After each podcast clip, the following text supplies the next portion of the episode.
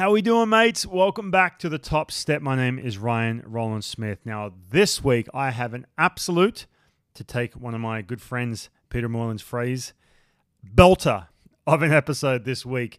I have one of my favorite players to play against, one of my favorite guys to watch play the game, and someone who I really enjoy watching on TV on Fox Sports on MLB Whip Around. That is New York Yankees World Series champion, Mr. Nick Swisher. Man, this episode was a blast. His energy was through the roof. My energy was through the roof. We had a good laugh. Uh, I reminisced on a story that him and I um, when I was facing him in Seattle, there was a, a, certain story, one of my funniest, one of the funniest moments I've ever had on a baseball field. We dive into that. We also dive into that 2009 Yankees team uh, bouncing back from 2008 when he just was in a bad situation where, you know, Ozzie Guillen famously lo- recently uh, said that Nick Swisher was the worst person to ever play for him. That was 2008. Then he talked about 2009 bouncing back, what that meant to him winning a World Series everything in between. Man, there is nothing manufactured about Nick Swisher when you talk about energy, and everyone needs to take a page from his book, the way he lives his life and his outlook on everything. A lot of fun. It got me through those last couple of days of quarantine. I am not going to lie, that's when this thing was recorded, but so much fun. Before we get into that, make sure you go to www.thetopstep.com. Check out past episodes, whether it's this season or last season. I have got some awesome stories, some awesome journeys that you would really enjoy. Make sure you subscribe so you don't miss any further episode as we're getting closer and closer to spring training 2021. I can't wait. 2020 is in the rearview mirror. Hopefully, we can get 162. Who knows? Who knows about anything anymore? But I do know this you are going to love this episode. So, without wasting any more of your valuable time, please enjoy and welcome Nick Swisher as he joins me on the top step. No matter what happens, Ryan Rowland Smith has something to tell his grandkids right here. First appearance of the big leagues. Face a Hall of Famer. Famer. Especially if he strikes them out. Here comes the one-two pitch to Junior now. The breaking ball. He struck him out. Yeah, that will be a story for the rest of his life as he strikes out Ken Griffey Jr.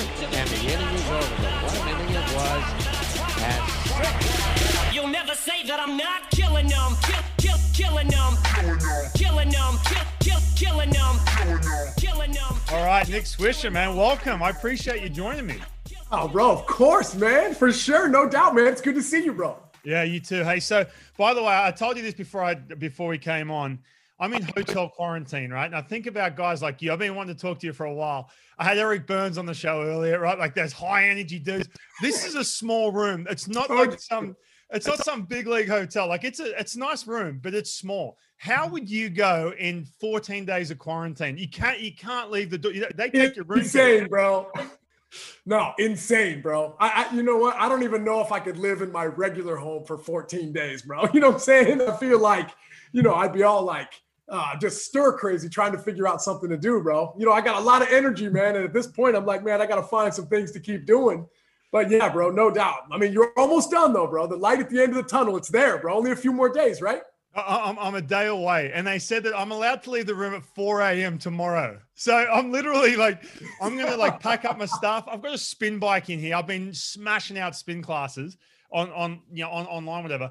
I'm to do one of them at literally 4 a.m. and I'm out. I'm just to walk around. I'm in Sydney. I'm just to walk. You're like, I'm going, bro. I'm, I'm going. I know. I've, I haven't been up no at doubt. 4 a.m. I've been up at 4 a.m. since I was in like double A or triple A on that Southwest connecting flight to some, you know, some uh, since then. But I don't care, man. I'm I'm out of bed. I it's crazy. That's it, bro. No doubt. It's crazy, man. Because when you think about stuff like this, you hear people have to quarantine. Australia's like their rules are, you know, like they're they're locked in tight, man. There's no wiggle room whatsoever, unless you're like I think like Mark Wahlberg came down here and he got to some retreat or something like that. Yeah, no, he's okay, bro. We can let him go. yeah, exactly. But you know, for, for people like me, it's there's and when you think about it, you're like, oh yeah, a couple weeks in a hotel, like you know, I could use the downtime, whatever. Three days in, you're like, um, hold on, how many more friggin' days? Uh, behind me right here, I don't know if you're a coffee drinker or not, but I'll, I'll smash some coffees, dude. Like this is literally, this is like my only like I've just this is my artwork behind me. Just I'm, I'm stacking up every, coffee cup. It looks beautiful, bro. Thank you. Thank you, you, earned that. You earned that art back there. I did. I did. Hey, I yeah, want to talk sure, to you. I want to talk to you about that too. So as far as like that energy goes now I was looking over your numbers. You crossed paths with with Eric Byrnes, right?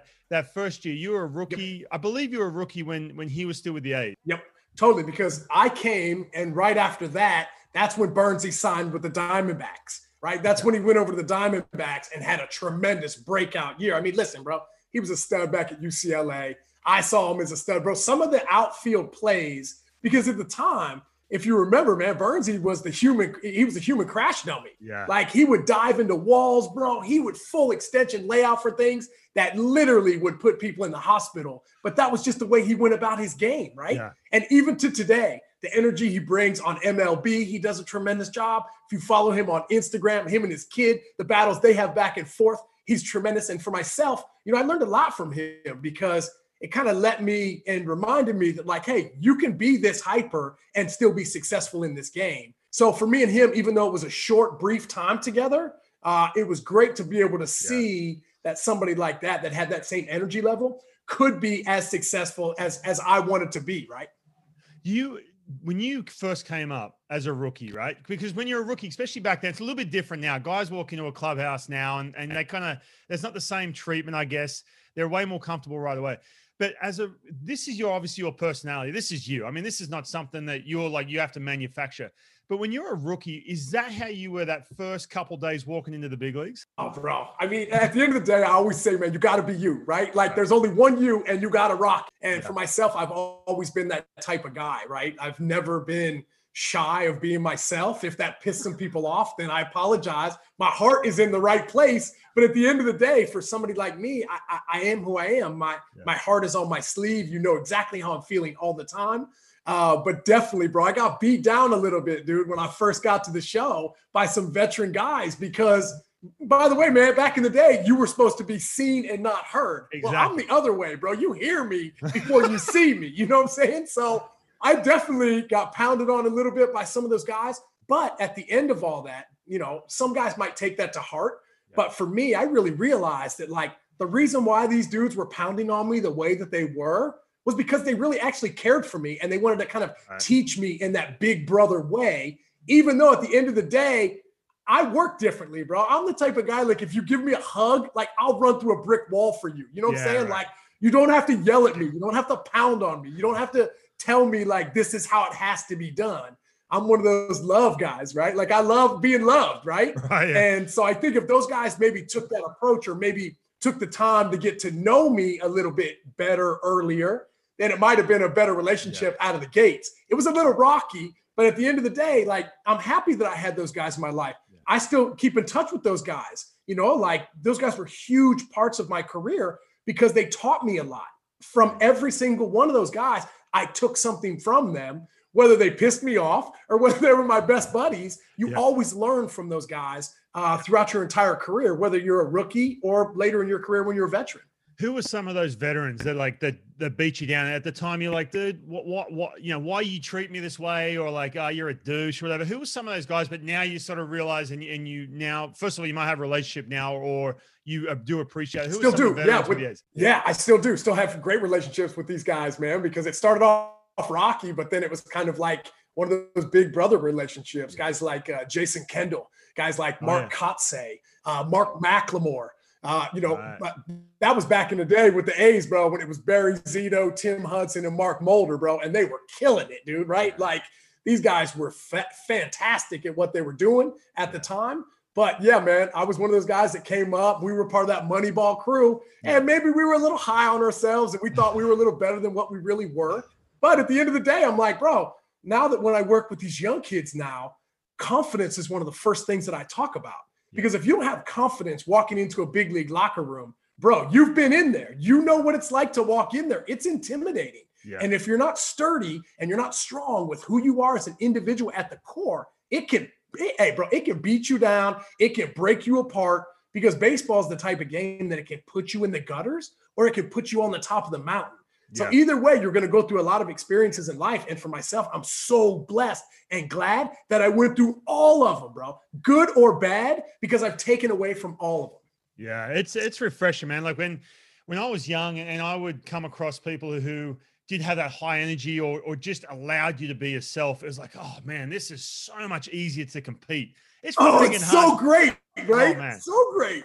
I know. I, I got to the big leagues. I had some salties on, on my team. Uh, that was 2007. Like like Richie Sexson used to wear me out. No, oh, bro, yeah, dude. Oh man, he wore me out. And but and you know what too? Like you just brought up a good point because I remember like at the end of that year, he's like, "Oh, hey, the only reason we, you know, it was like dress up day or something. The only reason reason we rip on you and not some of these other guys is because we like you." I was like, "Oh man, thank you." Yeah, you could have told like me that, you, right? You could have yeah, told me that four months ago, dude. When I was like, yeah, up, and I felt like shit. Like, come on, man, unreal.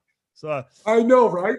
Well, that's the thing. It's like, you know, like uh, I, I, feel like even now, you know, being a special advisor with the Yankees, watching young rookies walk into the New York Yankee locker oh, room oh. is way different now than it was back then. And for somebody like me, the more comfortable I felt in the situation, the better I played, the more I felt like I could be myself. Like yeah. you were saying, it's such a great feeling when you run into one of those veteran guys that's just like, hey, be you, baby. Like whatever you need to do to produce and be one of the one of you know one of the team, then that's what I need you to do. But for yeah. me, you know, like having those guys pound on me, like you said, at the end of the day, like these were the guys that were taking me out and buying me a $3,500 suit.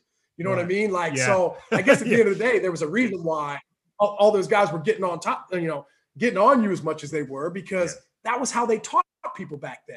The way we teach kids now is a little different and a way more inviting place, which I appreciate so much more because I think the better you feel, yeah. or your the more your gifts will shine you know mm-hmm. rather than feeling like you've got to be somebody you're not because that's impossible you know? Yeah right. Was your dad your dad played 10 years in the big leagues right? Was he was he the same was he yeah. the same energy level? Oh no bro. Opposite. Dude complete opposite. Really? my dad is yeah my he's my hero my idol. Listen man my dad was a catcher bro. He's like 6'3 240s this big man. And i'm like knocking on the door at like five, 10 and a half, you know what I'm saying? Like trying to get there. You know, I'm kind of all over the place. My dad is a very intense, focused guy. Uh, you know, my dad kind of grew up in in in a tough era. And back in the day, you know, you, you had to be really tough, you know, not only physically, but just, you know, emotionally as well. Yeah. And so now to be able to see the differences and to tell the stories that we've both had from our big league careers, yeah. they're way different, right? right? Like I'm like, man, I had so much fun. And my dad was like, man, I was really focusing so hard on what I was doing.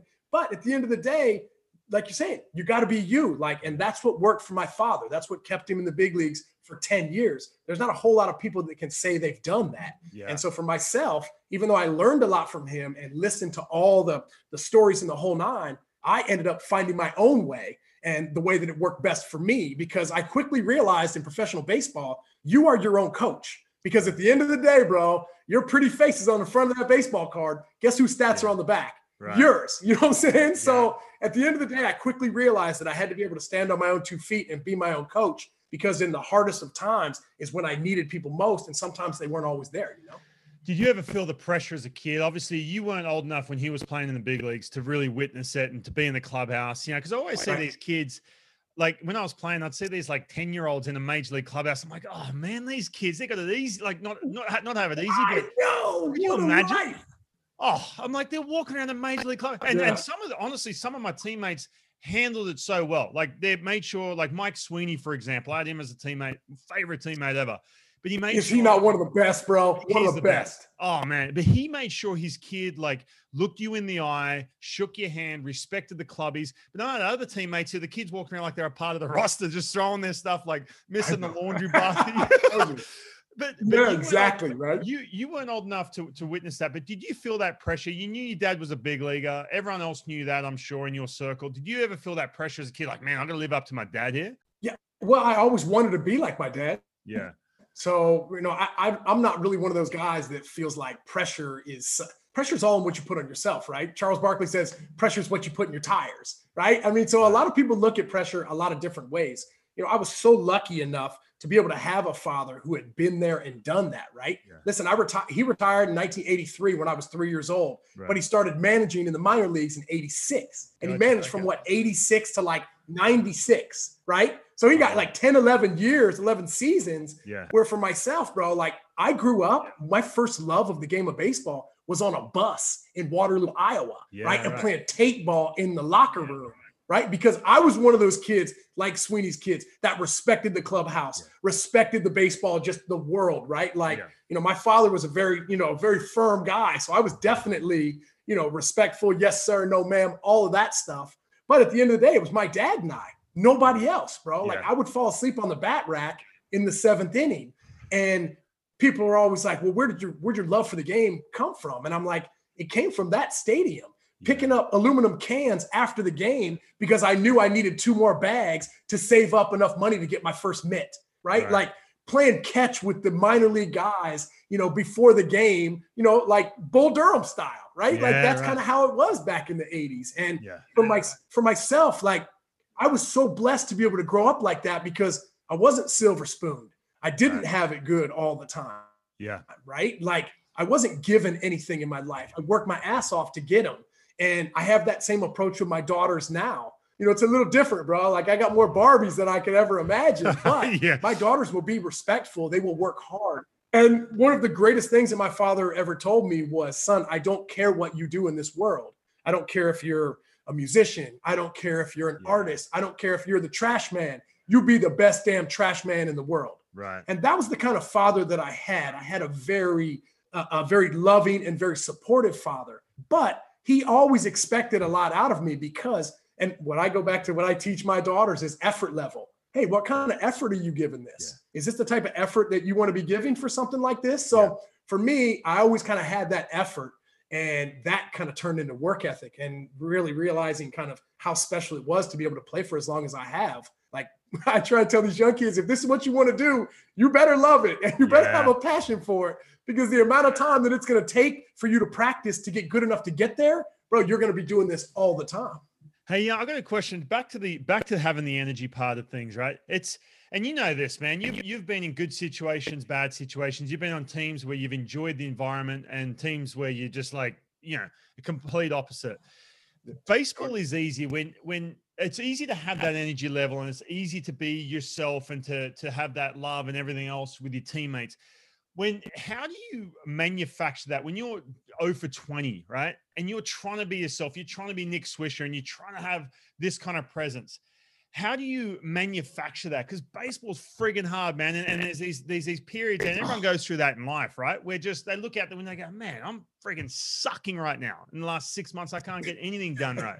How do you have that energy where everything's just great? Because people look at you, dude. Like, you know, from an outsider's perspective, they look at you like you go on on your Twitter account or whatever, and and you're just or you go on Fox Sports, and it's so fun to watch, and your energy's through the level and the whole thing.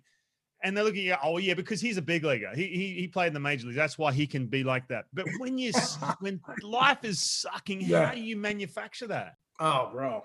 Uh, it's it's funny, man. It's, it's, it's funny you ask that because that's one of the things we talk about a lot. It's like, you know, is that confidence? How can you manufacture confidence? And I guess I always kind of thought that when times were my worst, that was when I was going to work my hardest, right? That was when I was going to be in the batting cage till my hands were bleeding, till I could try and figure it out. But the one thing that really kind of stands out in my mind that's hard to to manufacture is as you get older in your career and after you've played as many games as you have and for myself i had that double knee surgeries at the end of 2014 Yeah. and then from there bro it was just like an it, it just it like ended right like Yeah. everything ended so fast and it was for somebody that was so used to waking up in the morning and popping out of bed and ready to go kick the day's ass bro like Yeah. after having those surgeries it was like whoa like it doesn't feel the same Yeah. and when I got in the batter's box, I didn't feel like I was the same Nick Swisher. And I would try to manufacture that. And it was harder and harder to manufacture. But for somebody like me, like I'm genuinely an optimist. Like I wake up in the morning, I'm like, bro, it's going to be a great day. Regardless of, of, of how it ends up, at least that's my mindset to start the day. You know what I mean? Yeah. Right. And then 0 for 4 with a couple punches could really piss me off. But like that's just that's Yeah. just part of the deal. Right. So I think for myself is, you know, things that I would definitely tell younger people or anybody going through tough times is pay attention to those tough times. It's not always the worst thing in the world to be going through a tough time in your life. Yeah. for myself, those were usually when I learned the most about myself. Right. Learn, you know, learned how I can fight back, the resiliency of myself that I didn't know I had. I had a stretch where I went 0 for 26 in the show, bro. And that was like, come on, bro. It's like you're going up there, bro. I'm like closing my eyes and swinging. I went up with different batting gloves. I went up with no batting gloves. I changed my pants during the middle of one game. Right. Like I'm trying everything superstitious wise to change what needed to happen. And the thing that really ended up changing the whole thing was just getting back to work, getting yeah. back to ground zero and trying to get back to doing what you know you're capable of doing. Because when you're going through tough times, you try to be somebody different. You try it because you want results, especially in the game. You try different swings for yourself. Yeah. If you make a bad pitch and give up a homer, then all of a sudden your delivery changes a little bit because all of a sudden you want results. And at the end of the day, if you stick to the process of what you know and who you are, that's usually when things work out for the best in the long run. Obviously, it sucks going through those tough times at the moment, but being able to go yeah. through those looking back, being able to see the forest through the trees, bro, I'm happy I went through those tough times. I'm glad I got booed in certain stadiums. I'm glad that I went through that 0 through 0 for 26 because yeah. when you're kicking ass, bro, you're never learning. You're never learning anything about yourself when you're succeeding all the time. When yeah, you right. when you fail and things hit bottom, that's when you learn about a lot about who you are. So for myself, good or bad experiences in life, I'm very grateful to go through either one of them. Hey, you're talking about 2014, 2015. You said everything just kind of went downhill. You had the two knee surgeries. Did you ever, and I talked to players about this, like guys who are done playing or they're kind of at that point of their career transition. And again, I go back to this all the time. From the outsider's perspective, they're like, oh, yeah, well, Nick Swisher, he's just going to end up doing something cool after baseball. It's not always that simple. Were you like scared or worried about what you were going to do once you knew or you had that feeling that baseball was going to be done? Like 2015 you're like oh man i feel like this is it. Was there ever that fear of like losing your identity or what the hell am i going to do now? Yeah of course bro. Uh, when i and and i, I didn't necessarily uh, go through that at that moment but yeah. i definitely went through that when i retired. Yeah bro i remember the day that i retired i instant i'm not a depressed human being in the slightest but bro, for a full month, it felt like an elephant was sitting right on my chest. I gained 15 pounds. Wow. I was just out of it. I wasn't my same. I wasn't, I wasn't the, you know, I wasn't, a, I wasn't the nicest of people. Yeah. I was very, you know, edgy because I thought that baseball defined who I was. Yeah. And it took some of my best friends and my wife to kick me in the ass and let me know, listen, baseball is not who you are. It's what you did. Yeah. Listen, like you can make an effect on people outside of the game, maybe more than you could inside the game. Yeah. Right. And so for myself to be able to kind of listen to them and to be blessed enough to have them in my life, bro, because if I didn't have them in my life or have people to pull me out of that deep gutter that I was in, bro, I might still be in that. Yeah. And I could be one of those salty guys that said, man, I wish it would have been better, or I should have had this, or I should have had that. You know, I was lucky that I had people in my life that got me prepared for retirement. Gotcha. When I had those knee surgeries, bro, I just knew something was different. And from yeah. there, that's when we started taking meetings with Fox, with ESPN, a couple years before I retired. So then, right after I retired, I just smoothed seamlessly right into my next career. Now, that was all planned. A lot of guys don't know when retirement is coming, yeah. and it kind of blindsides them. It, it didn't blindside me. I was ready. I've had people in my life, my wife being an actress, obviously she knows at some point my baseball career is going to end and what am I going to do from there? I've been fi- I'm financially good enough that I don't have to do anything but bro, listen, you can't coop me up, bro. I can't quarantine for 14 days right there in the hotel. You know what I'm saying? right? Like I got to keep doing stuff. And so for myself, I've I've always tried to live my life on this sort of a climb, right? Never a plat yeah. never a plateau. Always at an upward motion, right? And so for myself, I'm always constantly trying to do better and to make myself better and to try and you know make a great mark on this world. Bro listen man 2020 has been a shitty year for everybody. Yeah. and there haven't been a whole lot of great things to look at. But i've always tried to be that ray of sunshine bro that people can come to to be like wow man like i'm a silver linings guy. Listen man 2020 sucked for me too. Like we've we've lost people. We've we've you know everybody's lost money. Like people have lost jobs. Like yeah. the, the worst of the worst. But there's always a silver lining with all that stuff. And I always feel like I've tried to be that guy to find that. I understand how hard baseball is because I got to play it for as long as I did. So being able to be at Fox and have a great perspective on that, I think that, you know, bro, I hated getting talked bad about. So I don't want to talk bad about somebody. I want to try and make them look good. Let right. them know, like, hey, man, this is hard. There's only 750 dudes on the planet that get to do it a year. So for myself, I've always tried to take that positive outlook, yeah. uh, tried to take that optimistic outlook, uh, and push it and push it back into the universe, bro. Because yeah. I've always kind of lived by that rule of eleven, right? You meet somebody, that somebody's going to tell eleven people about your interaction, and those eleven people are going to tell another eleven people. And how many people do I want to leave with a good taste in their mouth or a bad taste? Yeah. Hey, speaking of 2020, I need to slip this in, dude. Congratulations, the Hall of Fame ballot. That is. Oh, bro. Talk about an un- bro. I've, I've been floating. I've been floating since that came out. So yeah. I appreciate that, man. Um, you know, as like an ex-player, like the you know the one thing that that you want is to kind of you know uh, uh, I guess at the end of the day, kind of be remembered in a way or be recognized. And for myself, bro, like wow, like holy shit, bro, like I couldn't believe it. Huge. And, and, and, and, even on top of that is your reaction. Because and the reason i say this is not because oh yeah you know you're happy go lucky. It's not that. It's more about first of all two things. We used to sit there when i was playing and try and do the math on what you would have to do as a pitcher. You know obviously as a pitcher what would i have to do to even get close to sniffing a hole i'm like are you kidding me? Like this game is so friggin' hard. You have to uh, like a lot of things have to go right. So number one you you obviously appreciate that being a player.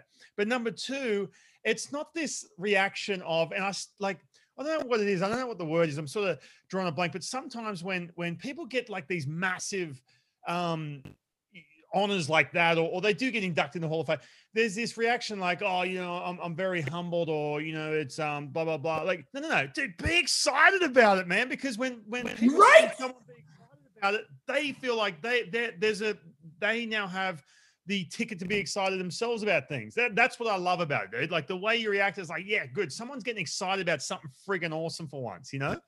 yeah. Well, I, I'm just, I guess at the end of the day, I kind of look at my situation and think like, bro, I'm sure there's a gazillion people out there that would switch lives with me like in a heartbeat, right? You know what I'm saying? So I'm like, bro, like, listen, man, like I'm an exciting, like happy guy. Like if I want to like raise the roof on something, bro, then I, am going to do that. And I think that nowadays, right? Like that's what I want to try and let people know is that you can be expressive, you can be yourself, right? Like if you get super excited about something, that's okay. If you get super sad about something, like that's okay as well. And and I think at the end of all that, man, just to be able to like have your name put up there with the rest of those big league guys, bro, front and center. I mean, I'm like humble, grateful, happy, like holy yeah. shit, like yeah. this is absolutely amazing. But I think at the end of the day, there's something to be said about being nice to people and treating people right and yeah. and trying to do the right thing because it's I don't think the Hall of Fame is all necessarily about numbers. I think it's about maybe the mark that you may leave for on sure. people or yeah. the mark you may leave on the game. And for, sure. for, myself, I feel like I left a mark on the game in my own way, and, and I'm proud to say I was able to do that. Yeah. Hey, um, I was I was actually gonna I was gonna kick this this interview off, and I completely, you know, twenty minutes later we're completely going a different direction. But you you probably don't remember this. 2009, I was facing you. Now we had never spoken a word to each other before this. I was pitching. We're in Seattle. You're playing for the Yankees. And I'll never forget, I'm facing you and I'm all like, you know, like fired up, like, you know, um, like I'm going to war. You know what I mean? You always had that that demeanor, like, oh, everything's easy you do your little like look up towards like the sky before you hit, which was so yes. distracting. It was so distracting, by the way, as a pitcher. I'm like, stop doing that. I used to always notice that. But anyway, it used to drive me nuts. But I remember I'm sitting there going, oh yeah, yeah. And obviously, I know who you are. We're playing the Yankees, the whole thing, and it's an intense moment for me. I want to pitch well. I think I was pitching against like Andy Pettitte, who was like my idol, whatever. And I'll never forget. Yeah, I mean, yes, for sure. Oh, dude, the man. Anyway, but I'll never forget, a, a, like a streaker or someone jumped the fence and ran on the field right? During your at bat against me. So I'm sitting there and, and I'm kind of walked in. I hear this voice, and you're like, you're like, hey bro, hey bro. I'm like, what? I turn around and you're like, hey, tell your dad to get off the field. that's what you said. and from that moment on, first of all, that moment on, I, I, I shit you not, man, it chilled me out because I was so wound up tight. In that moment, I was like, oh, okay. I, first of all, I feel like I'm I'm like on the same level as like someone like you, number one. Number two, I was like, oh, this dude's awesome. So every time, like every time I'd like watch you do your thing, I was like, oh yeah, you know, Nick Swish, whatever. it was just like, oh, this guy yes. is having a blast, having such a good time. You're playing for the Yankees. They're doing the roll call. You're doing this. You're saluting out of right field. That year, man. That first of all, you don't remember that. I'm sure you don't remember that in 2009. You have to say, oh, no, yeah, I'm trying to, bro. I remember that game because how many streakers ever come out, dude, while you're actually hitting? I just remember, I was like, bro, get your dad off the field, bro. Let's get this game going, dude. it was it was so That's funny. amazing.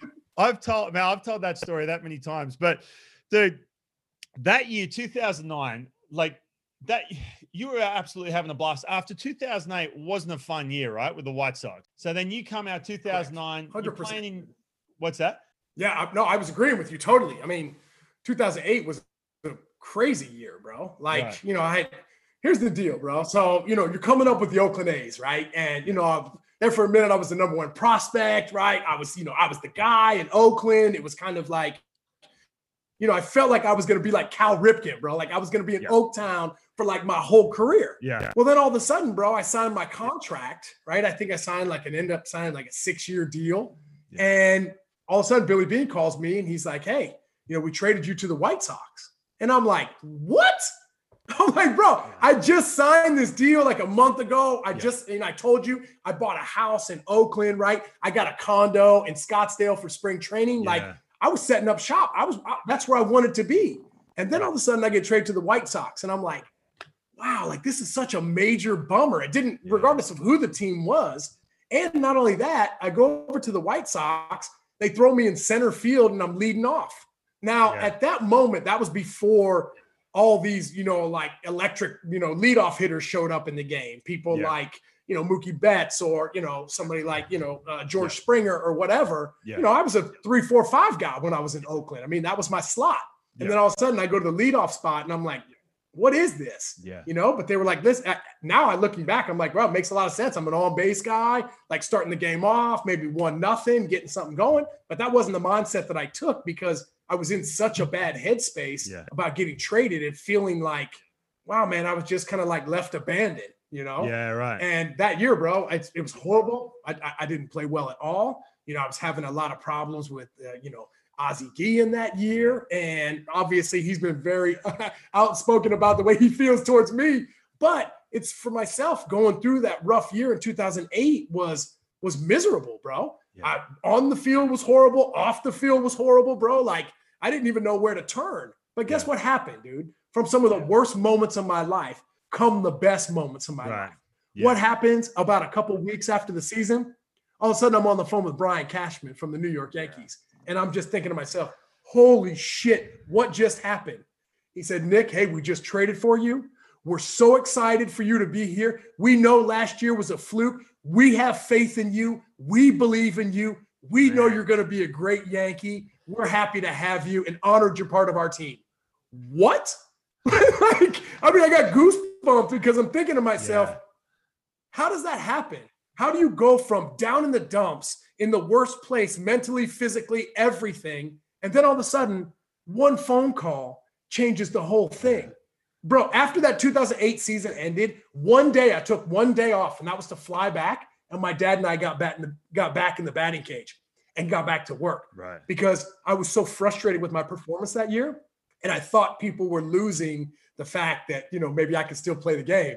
But when Brian Cashman called me and somebody of that stature to say, hey, we believe in you. Yeah. And we know you're going to be a great Yankee. I mean, for me, bro, that was just like, wow, bro, like, let's go. Talk about running through that brick wall. Yeah. It was like, that was that moment. And then from there, when I walked into the locker room, it was just like, this is where I need to be. 2009, 2008, worst one of the worst years of my life, bro. Struggled, lost some, lost a family member, had bad relationships on and off the field, right? Played bad. 2009, get traded to the New York Yankees, meet my wife, end up falling in love, Man. winning a World Series, and and the rest is history. So it's kind of like, thank you, 2008 for kicking me right in the right in the mouth, bro, and just making it just a miserable experience in general because I learned so much from that moment that I knew that I never wanted to be in that spot again. And so then from 2009 on, moving, that's been my mindset. And and if it wasn't for that horrible year of 2008, I may not have been the star that I was in New York. Yeah. I may not ever been with the Yankees. So, I may so not have been able to ride the rest of that career. So you're basically so so what I witnessed in 2009 when you know I'd see like you know obviously just you being animated and obviously you were like that you've you've been like that your whole life, but a lot of that stemmed is what you're saying basically a lot of that like uh, being appreciative of playing in the Bronx and being a part of being a Yankee and, and it is a special theme man I'm not going to lie look I, I I work for the Mariners now I broadcast with them and everything else but there's always that part of me is like man I couldn't imagine playing for the New York Yankees, amazing. So a lot of that. Uh, so yeah. number one, a lot of that stemmed from just dealing with 2008, basically. And I, I think that two, 2009, um, I had a whole new mindset. I had a whole new wow. appreciation. I had a whole new uh, outlook on the game because for a minute there, I got benched the last couple of weeks of the season in 2008, and it felt like the game was taken away from me. Yeah. And 2009, I got an opportunity to play again. And the gratitude that I had just to be out there playing and battling for a position, I couldn't help but just show it off. And then when I got the then when I got the starting spot after Xavier Nady had his yeah. elbow problem, then all of a sudden, bro, I'm running out to right field in Yankee Stadium like a WWE wrestler, bro, just yeah, like pumping I remember. because I was never going to be that miserable again playing baseball. I was going to have as yeah. much fun as possible because you never knew when it was going to be taken away from you again. And so for myself, that's really where all that kind of stemmed from. And the Swisher salute, the whole nine, was a salute not only for my grandfather, but for the fans of New York because of the way that they brought me in. It made me feel like one of them. Yeah. And even to today, we have that same relationship. So I think there's a there's a mutual respect that goes into that. But I also feel that I've been one of the luckiest human beings on the planet because I'm not quite sure there's been a whole lot of guys that have been able to experience the Yankee fan base and the city of New York and to have that relationship yeah. like I have with them. So something I don't take for granted, something that I'm so blessed and honored to have. And by the way, bro, going back to New York is badass, bro. All the time, dude. All the time. It's a great time. the, is there anything better? And, you know, again, man, like watching that roll call when you run out on the field. I mean, is there anything better than that? That is the coolest thing, dude. When they go around the go around the field, man, I think that is the coolest thing. Is there anything better than that? No, bro. No, I mean, I don't know, bro. I don't think so. Definitely not in sports because they will continue to call your name until you acknowledge them. That's awesome. And that's what's absolutely fantastic about it.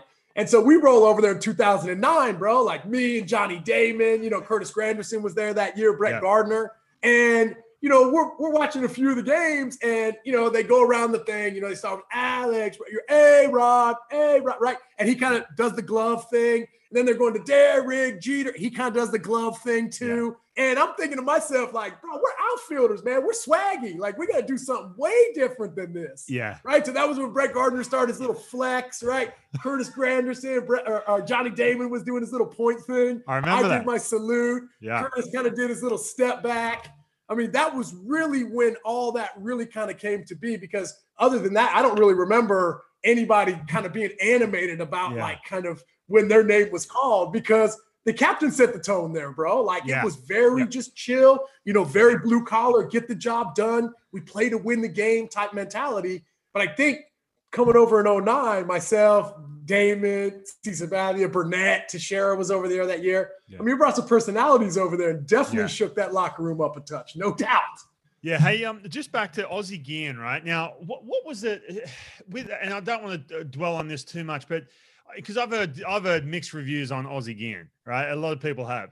What was it about you and him that just never gelled? Like, I mean, and uh, talking to you right now, I feel like you would still make that effort to make something happen. So, what was it about you and him in particular that just didn't gel in 2008? I, th- I think uh, both of us had some fiery personalities for sure, yep. no doubt about it. You know, fire and fire doesn't always work or fight, you know, like just kind of going up against each other. Yeah. And and I don't think there was a whole lot of uh, respect as well. Uh, And I and I kind of, you know, I kind of uh, learned that really early. And obviously, for somebody, you know, that just really turned me off, bro. And you know, like my whole philosophy is at the end of the day, bro, if you don't like somebody, you don't ever go public with all that stuff. For myself, yeah. I've always tried to, you know, hey, we just didn't get along. That's yeah. just kind of how it was, yeah. you know, like our personalities didn't match. But at the end of the day, man, like, you know, I'm glad I had that relationship in my life, bro. I learned a lot from him, right? I learned a lot of the things to do. I learned a lot of things not to do, especially when you're dealing with problems because it's, you're not always going to get along with everybody that you work with. You're not always going to love everybody that's either in your office or on your team, right? So you have to learn to be able to deal with people that don't necessarily see eye to eye with you on a lot of things. And for myself, I was happy to have that relationship. Now looking back, I'm like, bro, man, like I was happy he called me out on air like he did because I ended up turning out looking like the good guy. You know, so Absolutely, I'm just kind of yeah. like, at the end of the day, like, you know, try and treat people the way you want to be treated. Uh, and you know, I mean, I've always tried to be the guy, don't burn bridges, bro, because you never know what's going to come back around. You just don't know. Uh, and so for somebody like me, I think to myself now, the reason why I am a special advisor, you know, to the general manager with the New York Yankees is the relationships that I have. Yeah. Right. Like, listen, bro, all the rest of the special advisors are Hall of Famers, bro. Right. Like, yeah. let's be honest. And then there's me. So you're on the ballot, dude. What are you saying about bringing? I well, I'm in a nominee, bro, for sure. I'm there, baby. Let's get it, you know. But I think for myself, you know, I just I love the game, bro, and and I always will. Um, you know, being down here in Florida, you know, I've really started and reached out to a lot of you know youth organizations. I started working with a lot of young kids, baseball and softball yeah. players.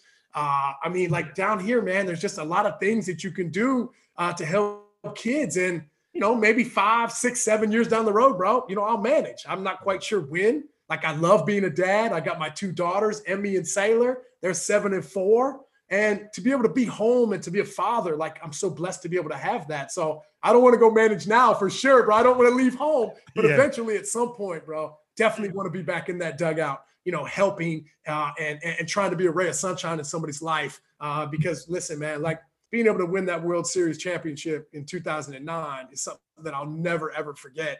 And it was so great because it was a group of individuals from all over the country, bro. Yeah. All different types of dudes and we all band together, bro, to to to form a certain goal, and that was to win and to be able to hold that trophy over our head after a full year like that. That's something people are never going to be able to take away, and a feeling uh, that I guess only a champion would really understand. It was just one of those amazing, amazing moments. Oh yeah, I mean, it, it, to to play Major League Baseball and then get a chance to even play in the playoffs, let alone the World Series, it's so rare. People don't realize that. Like, you know, people say, I've never played in the playoffs, man. People like, oh, you've never played in the playoffs? I'm like, no, it's freaking hard, man. Like, you got to be sticking around number one for a lot of years, and you got to have a really good group of guys to do it. Hey, I got a question for you, and this is something, this is something that I was talking to Max Scherzer and Matt Boyd, and they brought up a thing. I was always living off this. I need to prove people people wrong, or it's like this grudge. I'm holding a grudge against someone. I'm going to shove it up your ass, this and that. I was thinking back to this. Now, 2008, mm-hmm. obviously, you and the White Sox in particular didn't get along. It wasn't a good situation. It brought you down, and you like probably hold that grudge, some sort of grudge against them. 2009, all of a sudden you win a World Series. Was there any part of you when you're holding that trophy up, like you're talking about, or winning that, or having that environment? Was there ever that thing like I've just proved you wrong or um you know shoved eh, like shove that one up you know like as far as was there any element of that or are you that kind of person uh, and this is this is how some of these other guys who i've spoke to which is kind of surprising like no no no i don't hold on to that at all it's a waste of time it's it's just not a good energy but is there was there any of that like oh i just proved the white sox completely wrong look who came out on top. I use that prove people wrong mentality for the people that told me I wasn't going to be able to do what I wanted to do in high school right. or when I was a little kid. People saying that I wasn't big enough, I wasn't strong enough, right? I wanted to prove those people wrong. The White Sox situation was more of a thankfulness. It was more of like gratitude and thank you for letting me go through that time in my life because look where I'm standing right now. I mean, bro, game six in the Bronx, bro, the World Series against the Phillies, dog. Jay Z, Alicia Keys, they come oh, out, bro. They're playing Empire State of Mind. It was out of control, bro. And then we go on to win that game, bro. The last out, the ground ball from Victorino to Cano, he throws it over to Teixeira.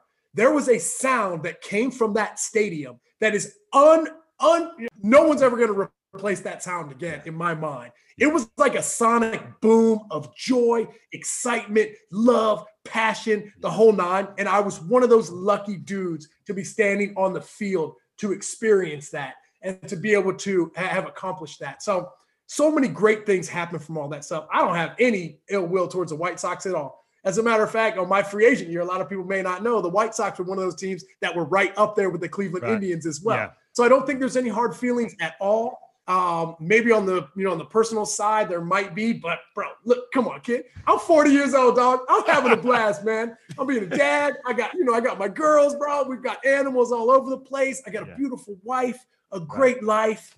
Like, I just try to wake up every day, man. Just try to be a good person, bro, and enjoy the day. You know. Do you get when you were playing and doing some of the stuff you're doing on TV? Do you get are you, are you a nervous person? Do you get nervous before you do that stuff? Yeah, I do, which is great. Yeah. And yeah. my father always told me that, you know, when your palms sweat or you get those butterflies in your stomach, that feeling right there lets you know that you're alive and lets yeah, you know what you're sure. doing means something to you. Yeah. And so for myself, whenever I get little sweaty palms before anything that I do, I'm like, oh hell yeah, bro, this is about to be amazing, you know, because it's it's getting me worked up enough uh, to be nervous about it. It's got to be something great. So for me, man, I've always tried to, especially now in my post career, do the things I want to do in life, right? Like do the things that make me happy. So I haven't really had to do a whole lot of things that make me nervous. Well, I did American Ninja Warrior one time, bro, and I was scared shitless doing that for sure. But ended up making it through the first round, and then that was it. But I love that nervous feeling because getting nervous was like, man, getting nervous for a Friday night high school football game or getting nervous for a, a huge game between the Yankees and the and the Red Sox, or getting nervous for you know uh, uh, anything, bro. Like whatever it was, like the, the nervous feeling of like going to a test. I don't like that nervous feeling at right. all. But all the other experiences, no doubt about it. So even when you're done playing, right now, you obviously you, you played for a long time, and it's been long enough now that you've had your post career. And you mentioned obviously spending time with your daughters and your family. Life's obviously different. But I do notice there's certain guys, and we talked about Eric Byrnes earlier. Now, Eric Byrnes is just like checking that box when it comes to competing and pushing himself, and he's doing this ultra marathon stuff. Is there anything for you that you have to fill that void with, whether I need to feel nervous or I need to feel like I'm like really like you know put myself in a dark place or any of these little things that you need to sort of check that box or fill that void because you are an ex-athlete and now you know you're a high energy guy. Is there any of that stuff that you have to do?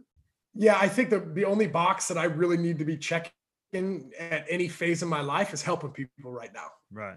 I mean it's the you know i, I remember like my post career you know these job opportunities would come up and i would chase these jobs because they had dollar signs behind them yeah. and i'm just like oh man i'm so used to making money i have to make money i have to do this i have to put myself back in the same spot well, listen, bro, out of baseball money is not nearly the same as baseball money for sure.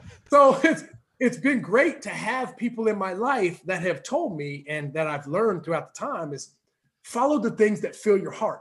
Follow the things that make you happy and everything else will take care of itself. And from there, I just started working with a new company called Prospect Dugout, which is absolutely amazing. It helps promote young amateur players to either get drafted into you know collegiate baseball or into professional baseball. And we've done camps we've done experiences. I'm working with two huge uh, you know organizations down here in the tampa area working with young kids trying to get them to achieve the things that they never ever thought were possible right. i'm able to be a father i'm able to take my daughter to horse riding classes every week and to talk to her bro I, i'm not a, i'm not an equestrian bro but i've watched so many practices that now I can talk about body position, right? Things like that. Like, like those are the fun things because it makes me feel like I'm giving back. I always feel like I've got a lot of knowledge to give. I've been through a lot of experiences in my life. You know, I'm working on my public speaking. I'm working on my, you know, motivational speaking, and my, my speech is almost done now. And at the end of the day, bro, I I think for me, maybe the ultimate goal would be like a little mini junior, you know, Tony Robbins, right? Yeah, like right. be yeah. that guy standing up there, letting people know, pumping them up, doing yeah. the exercises, bro, like getting ready, like letting people know that like your life can be better than what it is. I know I'm a sports guy and bro, I never graduated college and I don't have a PhD in anything, right. but I do know that there are certain ways to live your life and certain ways not to. So for myself, you know, to be able to give back and to motivate people and to get people excited about something I mean, bro, those are the things that turn me on nowadays. Yeah. Have you have you ever been to Tony Robbins? Have you ever done one of those those like the three day four? No, never. I mean, I, have. I see him all the time. Have Dude. you? Is it amazing or what? Dude, I went with my wife, and and sometimes I was like, "Oh, should I tell people I'm doing this? Like, is this some like cult or is this some like scam?" Dude, I, am not. I'm not joking, man. Uh, for four days, you're literally up till like you walk on the coals or whatever, and that's like, oh, you know, it, it but you're literally up, and everyone's going to be like, yeah, rolling their eyes if they haven't done it. But if you've done it and you like just get immersed in it, it's unreal. Like it just accesses like energy that you didn't realize you had. You know what I'm saying? We were literally mm. we're up till 2 a.m. every day, and then we're back there at 8 a.m. and just locked in. We didn't leave this room. Like it was, it, I got to say, man, it was impressive, and I learned a ton. That's why I was like, oh, maybe he's been. A lot of people don't admit that they've been there for some reason. I don't know why. No doubt. I, I no, I definitely. You know what? I've well, I watch I watch all that stuff. Uh, you know, I I, yeah. I, I, I love watching speeches. I love getting pumped up about something. Uh, for myself, bro, I've been crushing audiobooks uh, and things like that, just to try and get as much knowledge as I can to try and you know give people the best information that I can give them because everybody's got their own information on something. Even now, when I try to teach hitting, there's people out there that'll be like, no, no, no, this is the way you need to do it. Well, I'm like, great, that's the way you need to do it, right? That's not the way that I do it. And that doesn't mean that your way is better or my way is better, but it definitely gives people an option. And for myself, I've had multiple people throughout my life be like, Swish, man, if you could bottle up whatever you got inside that body of yours, bro, and yeah. sell it, bro, this thing right here could go off the chains. And that's maybe to where that's where my Tony Robbins comes into play, to where it's like, hey, maybe it's more of like, you know, an exciting, you know, an exciting speech and more of like an, an interactive speech rather than something that you just sit there and listen to for 30 minutes. Because, bro, yeah. I mean, if I had to sit there and listen to a speech for 40 minutes just like this, I'd be bored as hell. You yeah. know what I mean? Oh, yeah. I'd be like, bro, we got to do something different. So I definitely think that's my ultimate goal uh, is, is to become a great motivational speaker uh, and to be able to have all these great experiences along the way. Uh, definitely only help to be able to experience and to tell that speech to the best you can. Yeah. Hey, well, Nick, I'm telling you right now, mate, if if you were doing something like that, putting on a seminar four days, I'd be there front row, dude. I'd love it, man. Well, let's, go. let's go. I'd, I'd shirt off, yes, jumping up and down. You, would have to, you'd have to, you'd have to get security, dude, to say, "Hey, get rid of this dude. He's freaking me out." No, that I would definitely sign up for that. You, you need to look into that for sure. But hey, Nick, I've, I've kept you, you I've kept you too long, man. I've kept you too long, but um this has been fun, man. I, appreciate it. And again, this is the first time we've ever connected. And it's it's been awesome. I've been waiting a long time to talk to you and, and you know your energy and everything else. So you've, you've just got me through quarantine. I appreciate it, man. Thank you. Dude, right on, bro. I appreciate you, bro. Hey, keep doing what you're doing, man. It's a lot of fun to listen to you. The podcast is absolutely fantastic, man. I'm so honored to be in here talking about the game for sure, bro. Keep doing your thing, bro. Hey, those Mariners, they're gonna turn it around, bro. They're gonna get it going. At some point, they're gonna turn it, bro. I hope so, man. I hope so. Awesome, man. Well, hey, it, has been fun, Nick, and have, have a good uh, rest of your week and uh, enjoy enjoy everything you're doing, man. It's awesome. All right, brother. Thanks for the chat, man. Good talking to you, bro. Hey, one more day quarantine, baby. You got this, dog. Yeah. You can do this.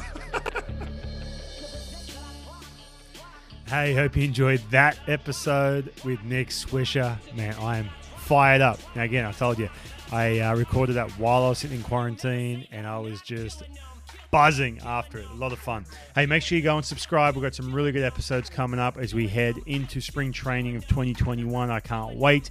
Go to www.thetopstep.com. You can check out other episodes. You can click on whatever whatever uh, place you listen to podcasts. Make sure you subscribe, leave me a review. All right, we'll see you guys next week right here on The Top Step.